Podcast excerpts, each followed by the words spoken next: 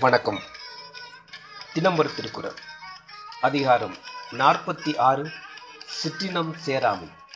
குரல் எண் நானூற்றி ஐம்பத்தி ஏழு. மனநலம் மண் உயிர்க்கு ஆக்கம் இனநலம் எல்லா புகழும் தரும். பொருள் நிலை பெற்ற உயிருக்கு மனத்தின் நன்மை செல்வத்தை தரும். சேர்ந்துள்ள நல்ல சேர்க்கை அனைத்து புகழையும் தரும். புகழ் வருதல் கல்வி கொடை வீரம் என்பதனால் வருமாதலின் அனைத்து புகழும் ஒரு சேர பெறும் என்றார். விளக்கம். மனத்தினால் நல்ல எண்ணங்களை எண்ணுவதன் மூலம் உயிர் வளர்ச்சி பெறுகிறது.